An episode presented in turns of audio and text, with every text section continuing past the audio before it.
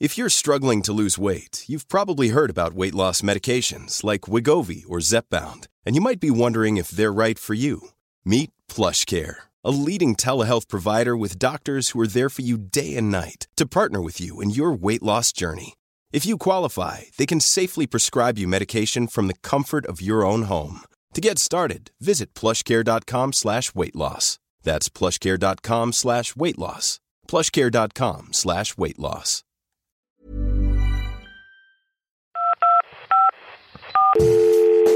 Allô Allô Check the mic and make sure it sound right, boys. Si vous êtes satisfait d'avoir fait le 2, faites-le Mais qu'est-ce qu'on peut bien écouter comme podcast, te demandes-tu? Allô Y'a personne au bout du fil. Ah, c'est le rendez-vous des glandules là ou quoi? Je sais pas, vous me recevez.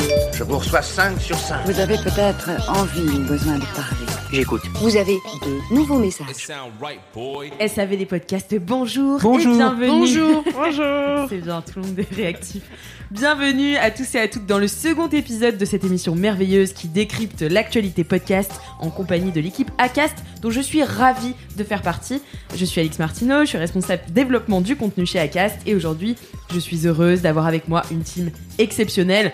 On les présente déjà presque plus puisqu'ils en sont à leur deuxième tour d'essai. Wow. Cédric, Roman et Cécile sont avec moi aujourd'hui. Comment ça va? Ça va bien et bien. Ça, Ça, ça va va, super. Bah, ça va super, épisode 2. Super, petit week-end tranquille. Petit week-end tranquille? Ouais, ouais, on a bien rigolé. Ouais. On est allé euh, au Mm. Comedy Love. Euh, donc on recommande le Comedy Love, c'est à la nouvelle scène, une fois par mois.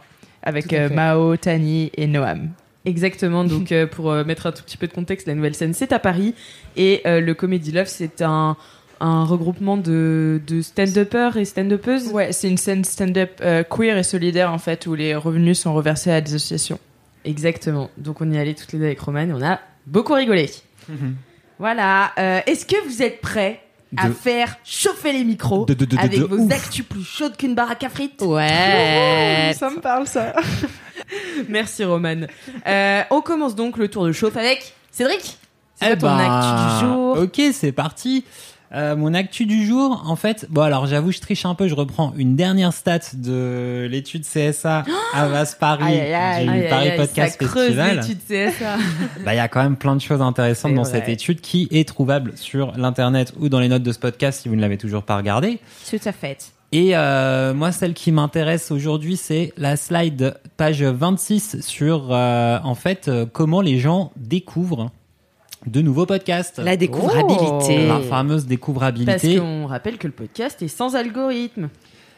Ça, oui, ça dépend un peu des endroits, mais c'est vrai que Non. globalement, euh, ce que je dis à tout le monde, donc c'est faux.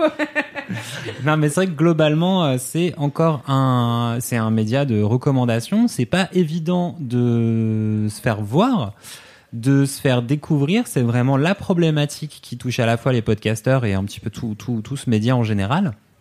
Et ça tombe bien, car le CSA à Paris a fait toute une slide sur comment est-ce que les gens découvrent des podcasts. Et Eh, ça tombe bien, non non, Incroyable, ça tombe extrêmement bien. Folie. Quelle, mais quelle coïncidence exceptionnelle. Exactement. Et donc, moi, je vais m'intéresser particulièrement à la, la stat qui a le plus monté par rapport à 2020. C'est euh, donc la question était aujourd'hui le plus souvent comment découvrez-vous les podcasts natifs qui vous intéressent? La stat qui a le plus monté entre, monté entre 2020 et 2021, c'est lorsqu'on en fait la promo dans d'autres podcasts déjà écoutés. En La 2000 fameuse cross promo, Cédric. la fameuse cross promo, la cross visibilité, El la famoso cross promotion. Ah, tout à fait. Je suis pas sûr que ça se dise comme ça. Rien. Rien n'est bon dans tout ce que j'ai dit et tout à fait NT n'existe pas non plus. Ne le reproduisez pas chez vous. J'ai le Fuentes qui saigne là. Tes origines espagnoles en feu. Et donc en 2020, c'était 24% des gens qui déclaraient avoir euh, donc découvert des podcasts euh, à partir de podcasts qu'ils écoutaient déjà.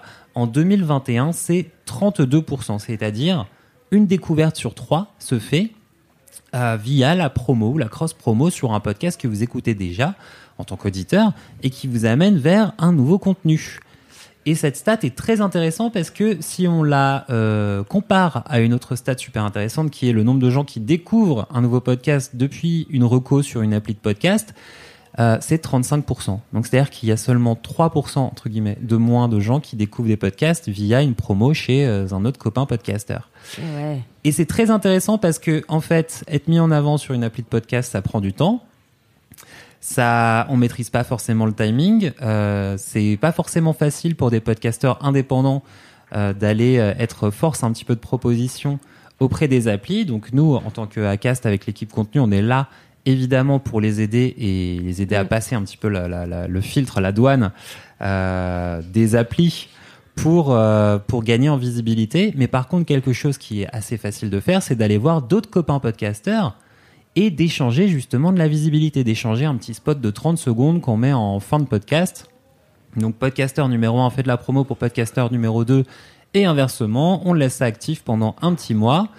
Euh, et en plus, dans le, le back-office d'Acast, mais dans le back-office de quasiment tous les, toutes les apps de podcast, euh, il y a cette possibilité justement de placer des de placer soi-même des publicités. Donc c'est quelque chose qui est à la dispo de tous les podcasteurs, mais que ils ne font pas encore beaucoup. Mais après, ouais, de temps en temps, quand même, ça se fait. Là, je parlais avec, euh, du coup, euh, Florian euh, du podcast Mise à Mal, que je vous Mhm. recommande, qui nous a rejoint chez Acast il y a peu et qui a été invité dans le podcast de Fabrice Florent. Il me semble que c'était Histoire de mec. Ouais, je crois que c'est Histoire de mec. Et du coup, il a gagné euh, énormément de de- d'oreilles et de followers Eh. comme ça, en se faisant inviter dans un autre podcast. Donc euh, voilà, faites-vous inviter, invitez d'autres gens et faites euh, de la cross promo en, en pré-roll. Exactement. Allez, euh, ouais, plutôt en Les deux. post-roll, puisque quitte à, quitte, à, quitte à dire aux gens d'aller écouter un podcast, autant le mettre à la fin d'un épisode plutôt Ouais. qu'au début, puisque sinon les gens ils oublient un peu. Mais c'est vrai qu'on rappelle aussi qu'il y a 10 ans, sur YouTube, les YouTubeurs Ouais, faisaient ça à ça. go go. Ouais. Euh, ils s'invitaient les uns les autres pour euh, justement se faire un peu bénéficier de leurs audiences. C'est quelque chose qu'il faut vraiment mettre un petit peu en place de façon un peu plus euh, grande dans l'univers du podcast.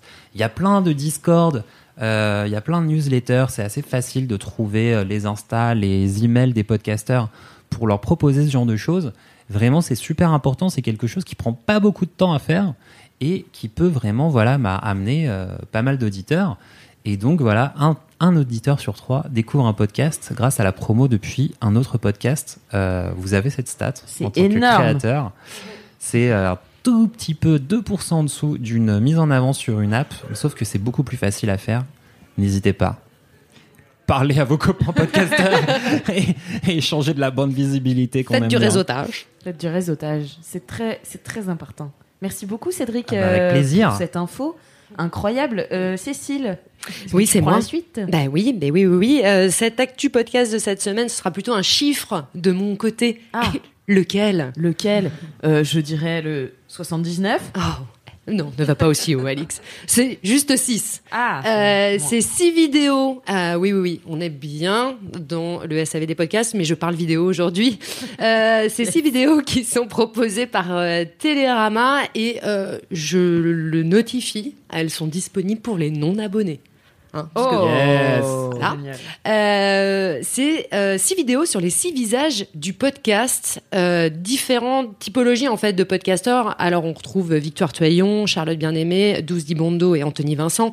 Pascal Par Pascariello, très connu dans le dans le domaine de l'enquête en fait de- du podcast que j'aime particulièrement bien, Euh, et euh, Julien Cernobori et Mehdi Bayad. Alors différentes visions, euh, effectivement différentes visions du podcast. Alors l'enquête, le talk, euh, la fiction, mais je vais laisser euh, Roman en parler après. Mais ça peut donner en fait des inspi à tous les podcasteurs, euh, un peu confirmés, euh, pas confirmés aussi, euh, pour justement différentes typologies du podcast, euh, des, des vidéos en plus Télérama de qualité. Trop bien. Et du coup, ça- c'est des vidéos qui les présentent euh, en. Ouais. Enfin, ça se passe Ouais. comment? C'est une interview? Ouais, c'est en fait voilà un peu en mode en mode témoignage de, de, de chacun euh, sur euh, leur parcours et comment ils travaillent leur podcast. Et c'est lequel qui t'a le plus inspiré, par exemple? Bah, j'aime beaucoup Pascal Pascariello parce que de base, j'aime beaucoup son travail et tout ce qu'elle a fait euh, effectivement en particulier pour pour Arte Radio. Hum, Donc, ça va quand même rester ma préf. Ok, et elle fait quoi?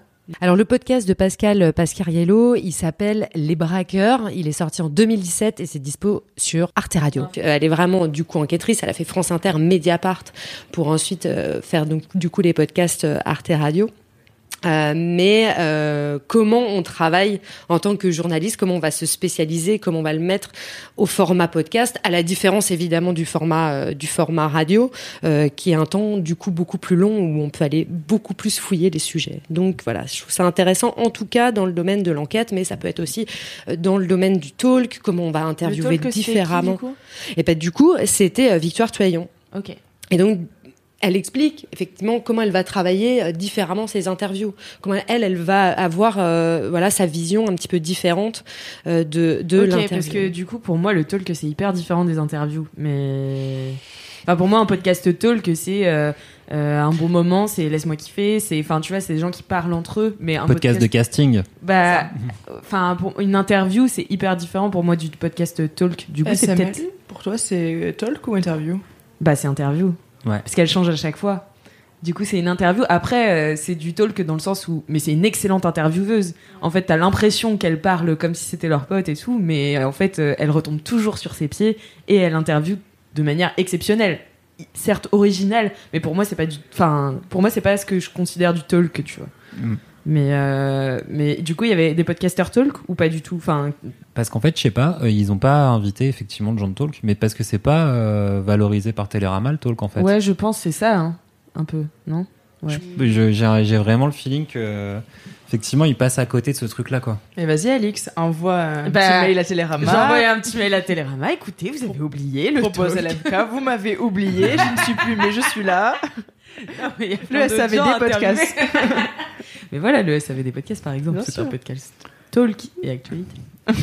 Mais euh, trop bien, trop bien ces vidéos. Vous les retrouverez euh, bien sûr dans les notes du podcast. Merci beaucoup Cécile euh, de nous les avoir partagées. Ah, de rien. Non, c'est vraiment une super reco ce qu'a fait Cécile. parce qu'en plus c'est des formats courts et ça permet justement d'aller un peu plus loin dans le portrait de, de tous ces podcasteurs et d'en découvrir de nouveaux. Vraiment, moi, je, je plus sois ce qu'a dit Cécile. Je plus sois, waouh. I know. Ouais, et puis c'est toujours super précieux de toute façon d'avoir des podcasteurs un peu confirmés qui viennent expliquer euh, ce qu'ils font. Ouais. Sur des formats bah, plus gros, t'as euh, le podcast pour les nuls de Pénélope Boeuf ou l'art du podcast de Noémie Gmur, Gémur, je ne sais pas, euh, qui du coup re reviennent un petit peu en mais en profondeur sur tout ça, c'est toujours super intéressant de savoir ce qu'il y a dans la création des gens qui ont réussi, quoi. Mmh. Inspirationnel, tout Et ça, on, tout ça. on arrive du coup à un niveau du podcast où on va analyser un petit peu du coup les ficelles qui marchent. En fait, ça veut dire, ça fait partie aussi de la structuration du coup du marché et du format. Ouais.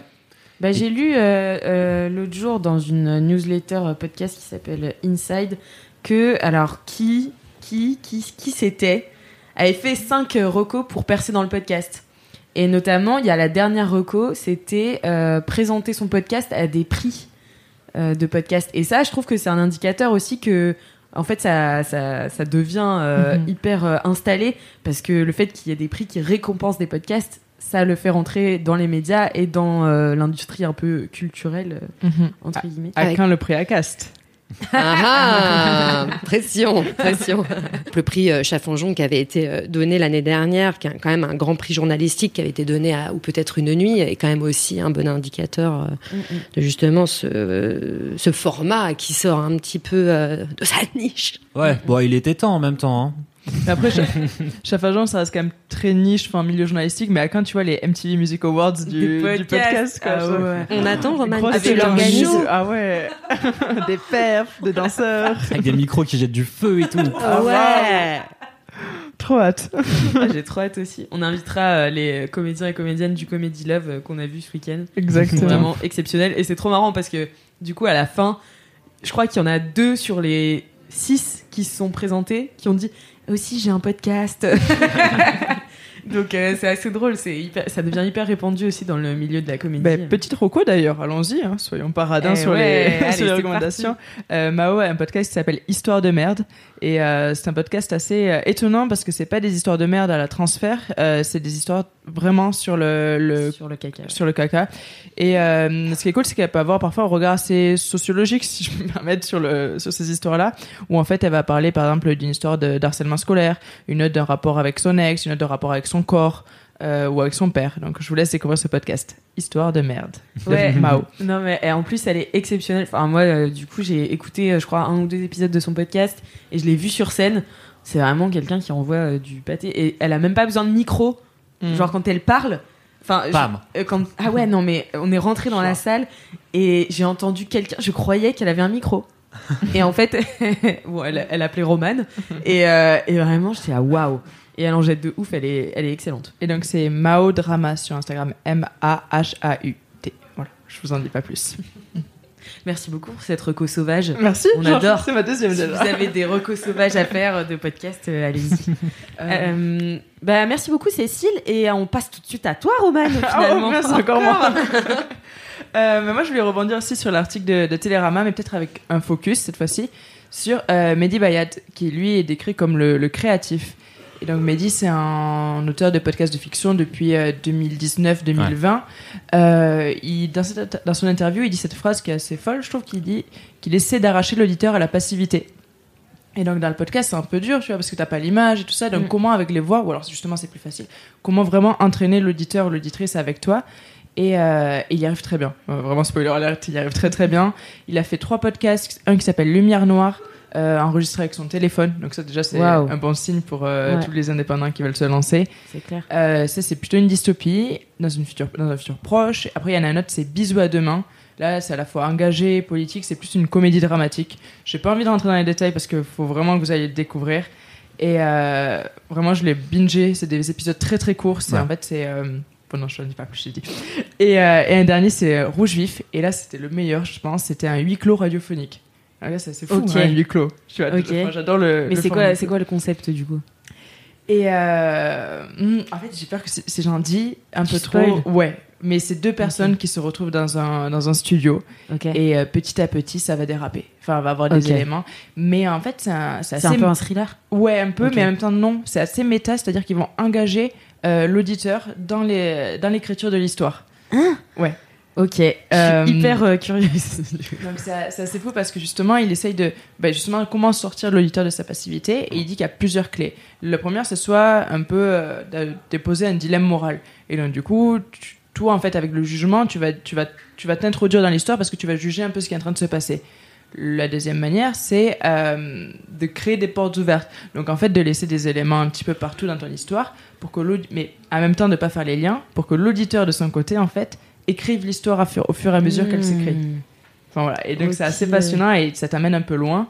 Et, Mais du euh, coup, tu peux pas écouter ça dans ton lit euh, le soir, quoi. Il faut être. euh, Si, si, si, complètement. Ouais. complètement. Ouais. Bah, du coup, ce qui est intéressant aussi avec le travail euh, de Mehdi, c'est que c'est très, euh, par rapport à ce qu'on disait la semaine dernière, comment faire de la fiction qui soit, entre guillemets, purement podcast et qui soit pas euh, juste une sorte d'adaptation de ce qui peut se faire en, en vidéo et de passer ça en audio.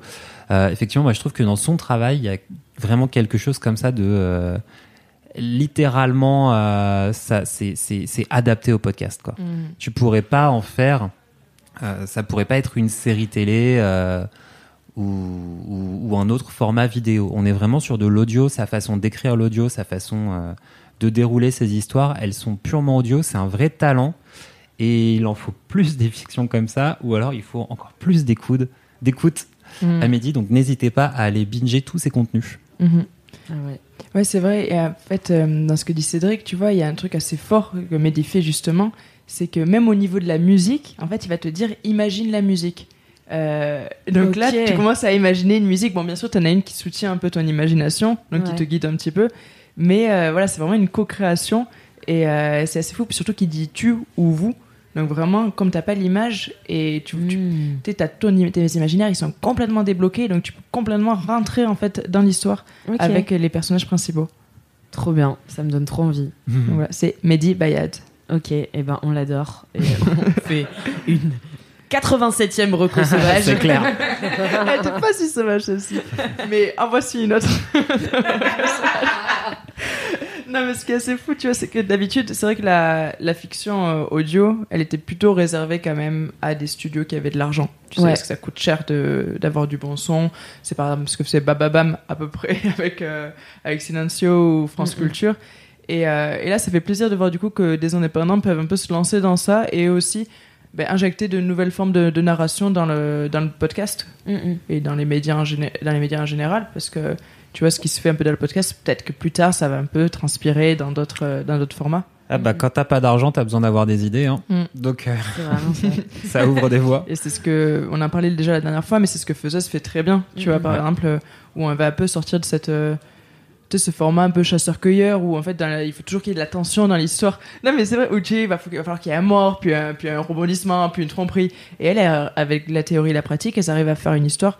Et c'est pas méchant ce que je veux dire, mais genre sans forcément beaucoup de tension en fait. Et euh, mais Juste juste sans c'est- cliffhanger, euh, sans, Ouais, exactement. sans les codes Netflix. euh, Exactement. Et du coup, ça fait plaisir parce que ça t'apprend un peu à raconter euh, autrement les histoires. Mm, mm. Et du coup, à raconter d'autres histoires aussi. Waouh, c'est beau, Roman, ce que tu dis. C'est incroyable. Non, mais trop bien, ça fait trop plaisir, euh, les podcasts de fiction euh, et, et les nouvelles formes euh, de racontage d'histoire. Et toi, Alix, quelle est ta reco? Quelle est ta reco? Cédric, euh, de, de me lancer comme ça. Alors, euh, alors moi, c'est pas une reco, c'est un peu une, euh, je sais pas, une forme de question euh, suite en, en réaction à une actu euh, podcast. Alors, euh, c'est Spotify qui a annoncé euh, qu'ils allaient investir en R&D pour partir à la chasse à la fake news dans les podcasts. Donc ça, ça parle encore euh, de structuration euh, du, du marché, parce que quand euh, Twitter a décidé de chasser la fake news, bon bah c'est là que c'est devenu un petit peu plus sérieux, quoi. Euh, mais et donc voilà, mais je me demande quand même, le podcast, c'est des formats ultra longs. Euh, Qu'est-ce qu'ils investissent, tu vois, dedans Comment ça se passe Enfin, moi, je me demande. Puis surtout, qu'est-ce que, comment ils vont réagir face à Joe Rogan, qui est quand même leur plus gros show aux États-Unis, qui est en exclusivité chez eux, et euh, qui passe sa vie à euh, être complotiste. Donc, euh, what's happening? Est-ce que vous avez des réponses à mes Je questions? sais pas, parce qu'en plus, moi, si je suis Joe Rogan, je peux dire, mais en fait, placez-moi dans la catégorie fiction et laissez-moi dire ce que je veux. C'était pas politiquement correct. tu vois ce que je veux dire Ouais, bah oui, oui, oui. Bah, je pense que oui. Je pense que s'il passe dans la catégorie fiction, du coup, il perd un peu aussi de sa crédibilité auprès des gens qui le croient, tu vois. Mais Oui, mais bon. Qu'est-ce fiction de qu'est-ce que la fiction Qu'est-ce que la vérité tu vois? Bah après, c'est intéressant parce que c'est un sujet qui va devenir petit à petit un peu prégnant dans les podcasts. Quoi. Là, mine de rien, avec les élections qui arrivent, euh, la question du CSA, du temps de parole, de contrôle potentiellement dans les podcasts se pose un petit peu. Comment En tu France, calcules ouais. Comment tu calcules ce genre de choses Euh, Il y a plein de médias web où c'est pas calculé. Par exemple, des médias comme euh, YouTube Mm. sont pas du tout euh, mesurés par le CSA en termes de temps de parole. Donc comment tu Ah ouais considères euh, Bah non.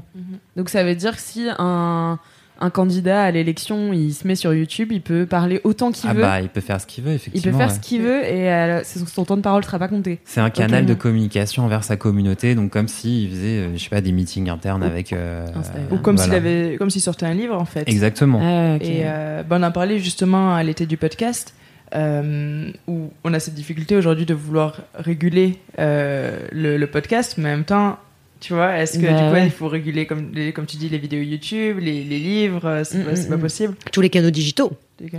Bah, tous les canaux digitaux. Et puis après, quand tu vois effectivement euh, les études qui sont sorties sur euh, Facebook, qui euh, finalement euh, modèrent que 5% des contenus euh, incitant à la haine ou à la fake news euh, qui sont signalés.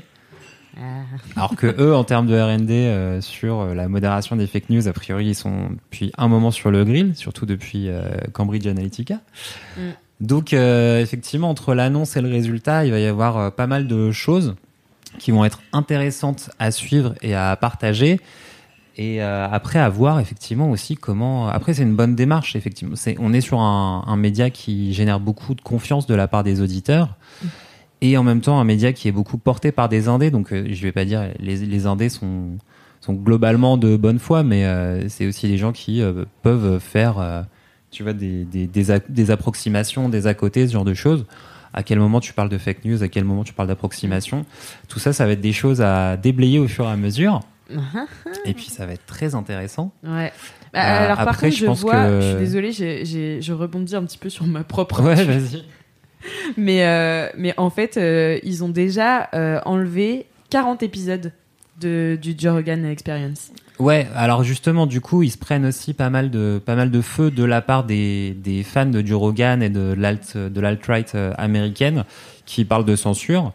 Et ce qui amène surtout à cette question, je pense, qui est super importante, c'est-à-dire que ces algorithmes de maîtrise de, de ce qui est une fake news ou pas, en fait, qui les contrôle? C'est-à-dire que c'est Bah super ouais. important à terme Mm. que l'État ou qu'il y ait des lois et que en fait de la même façon que la recette du Coca-Cola, euh, personne la connaît, mais qu'il y a quand même eu des autorités sanitaires qui sont parties vérifier qu'il n'y avait pas du mercure dedans et que ça allait Merci. pas tuer tout le monde. Qu'à un moment effectivement que les États rentrent un petit peu dans ces algorithmes pour pouvoir attester que ça marche plutôt que de laisser chacun euh, faire sa sauce. À mon avis, elle est là la question du futur plutôt que de laisser euh, chacune des boîtes décider ce qui est une fake news ou pas avec toutes les dérives euh, que ça peut entraîner. D'ailleurs, il y a un super bon épisode de Binge, le podcast On peut plus rien dire, sorti la semaine dernière sur le sujet. Mais du coup, ce serait censuré, enfin censuré, ce serait supprimé sur Spotify les fake news, mais pas sur les autres applis? Non, justement, ce qui serait bien, ce serait d'avoir un système qui soit un Ouais. petit peu global, à peu près transparent, euh, qui soit vérifié euh, ou attesté par euh, les États et par euh, bah, des organismes comme le CSA ou ce genre de choses, quoi, tu vois, qui puissent Mhm. venir donner un avis d'État pour, pour le bien public, plutôt que de laisser ça entre les pattes des différents acteurs privés. Je trouve ça un peu dangereux, tu sais, de vouloir réguler les, les fake news aussi dans le podcast. Mais je m'entends. Non, On mais- l'écoute. que- non, non, mais en fait, je vois. non, non, mais je vois l'enjeu majeur euh, est super important pour euh, justement bah, pour euh, le bien de la société, qu'on qu'on développe pas des voilà des théories complotistes, qu'on laisse pas une plateforme à toutes ces paroles là. Mais en même temps, c'est hyper politique, enfin de vouloir euh, contrôler la, la vérité et autant d'un côté Ouais. si je peux caricaturer de gauche comme de droite tu vois les, les trucs à mode les décodeurs check news et tout ça ils font un super travail journalistique mais en même temps ça reste très très très politique et du coup c'est un peu eux qui se définissent en mode oui c'est nous qui avons la parole euh, vraie donc tu vois genre euh, c'est pour ça que je suis un peu par rapport à ouais, ça je, suis, je, suis- je, vois, je te rejoins sur le fait que, en fait, tu vois, par exemple, Twitter qui fait de la chasse à la fake news aussi. Twitter, t'as, euh, je sais plus combien de, de caractères là que t'as le droit de mettre. Donc, en fait, il n'y a pas de contexte aussi. Alors que le podcast, c'est un format long. Euh, et du coup, c'est plus mis en contexte, en fait, la fake news. Donc, je, enfin, je sais pas, tu vois, je me dis, est-ce qu'on laisse complètement aux gens euh, leur esprit critique ou est-ce que, enfin, tu vois, c'est hyper dur. Le débat est ouvert. Le débat est ouvert dans les commentaires puisque vous pouvez commenter, mettre des commentaires sur Apple Podcast et 5 étoiles à ce podcast. Et donnez vos, vos, euh, Vos envies avis. et voilà vos avis. Mettez plein de fake news dans les commentaires. Non, je rigole. sur, sur comment modérer les fake news en podcast. En revanche, vous N'hésitez pouvez euh, aussi nous envoyer un mail, un petit audio à bonjour@tacas.com pour sûr. euh, nous donner votre avis sur ça. Et nous, Ouais. on sera très contents de lancer une discussion en rebondissant sur vos avis. Absolument. oui, si vous, avez- si vous voulez, comme on s'appelle le SAV des podcasts, et que Oui. notre miniature compte soit quand même un téléphone. C'est un rôle euh, si que vous nous avons. voulez nous faire des audios, envoyez-les à bonjour at acast.com. Merci Roman de l'avoir appelé. Puis écoutez, bah, c'était la fin de ce podcast. Merci Alix. Merci, Merci. à vous trois d'avoir participé. Merci à vos éditeurs et auditrices d'avoir écouté jusqu'à la fin. N'oubliez pas de mettre 5 étoiles sur Apple Podcast, un petit commentaire. Euh, vous pouvez aussi euh, vous abonner sur toutes euh, les applis de podcast. Et puis on vous dit à la semaine prochaine pour un nouvel épisode. À la Ciao. semaine pro. Salut. It sound right, boy.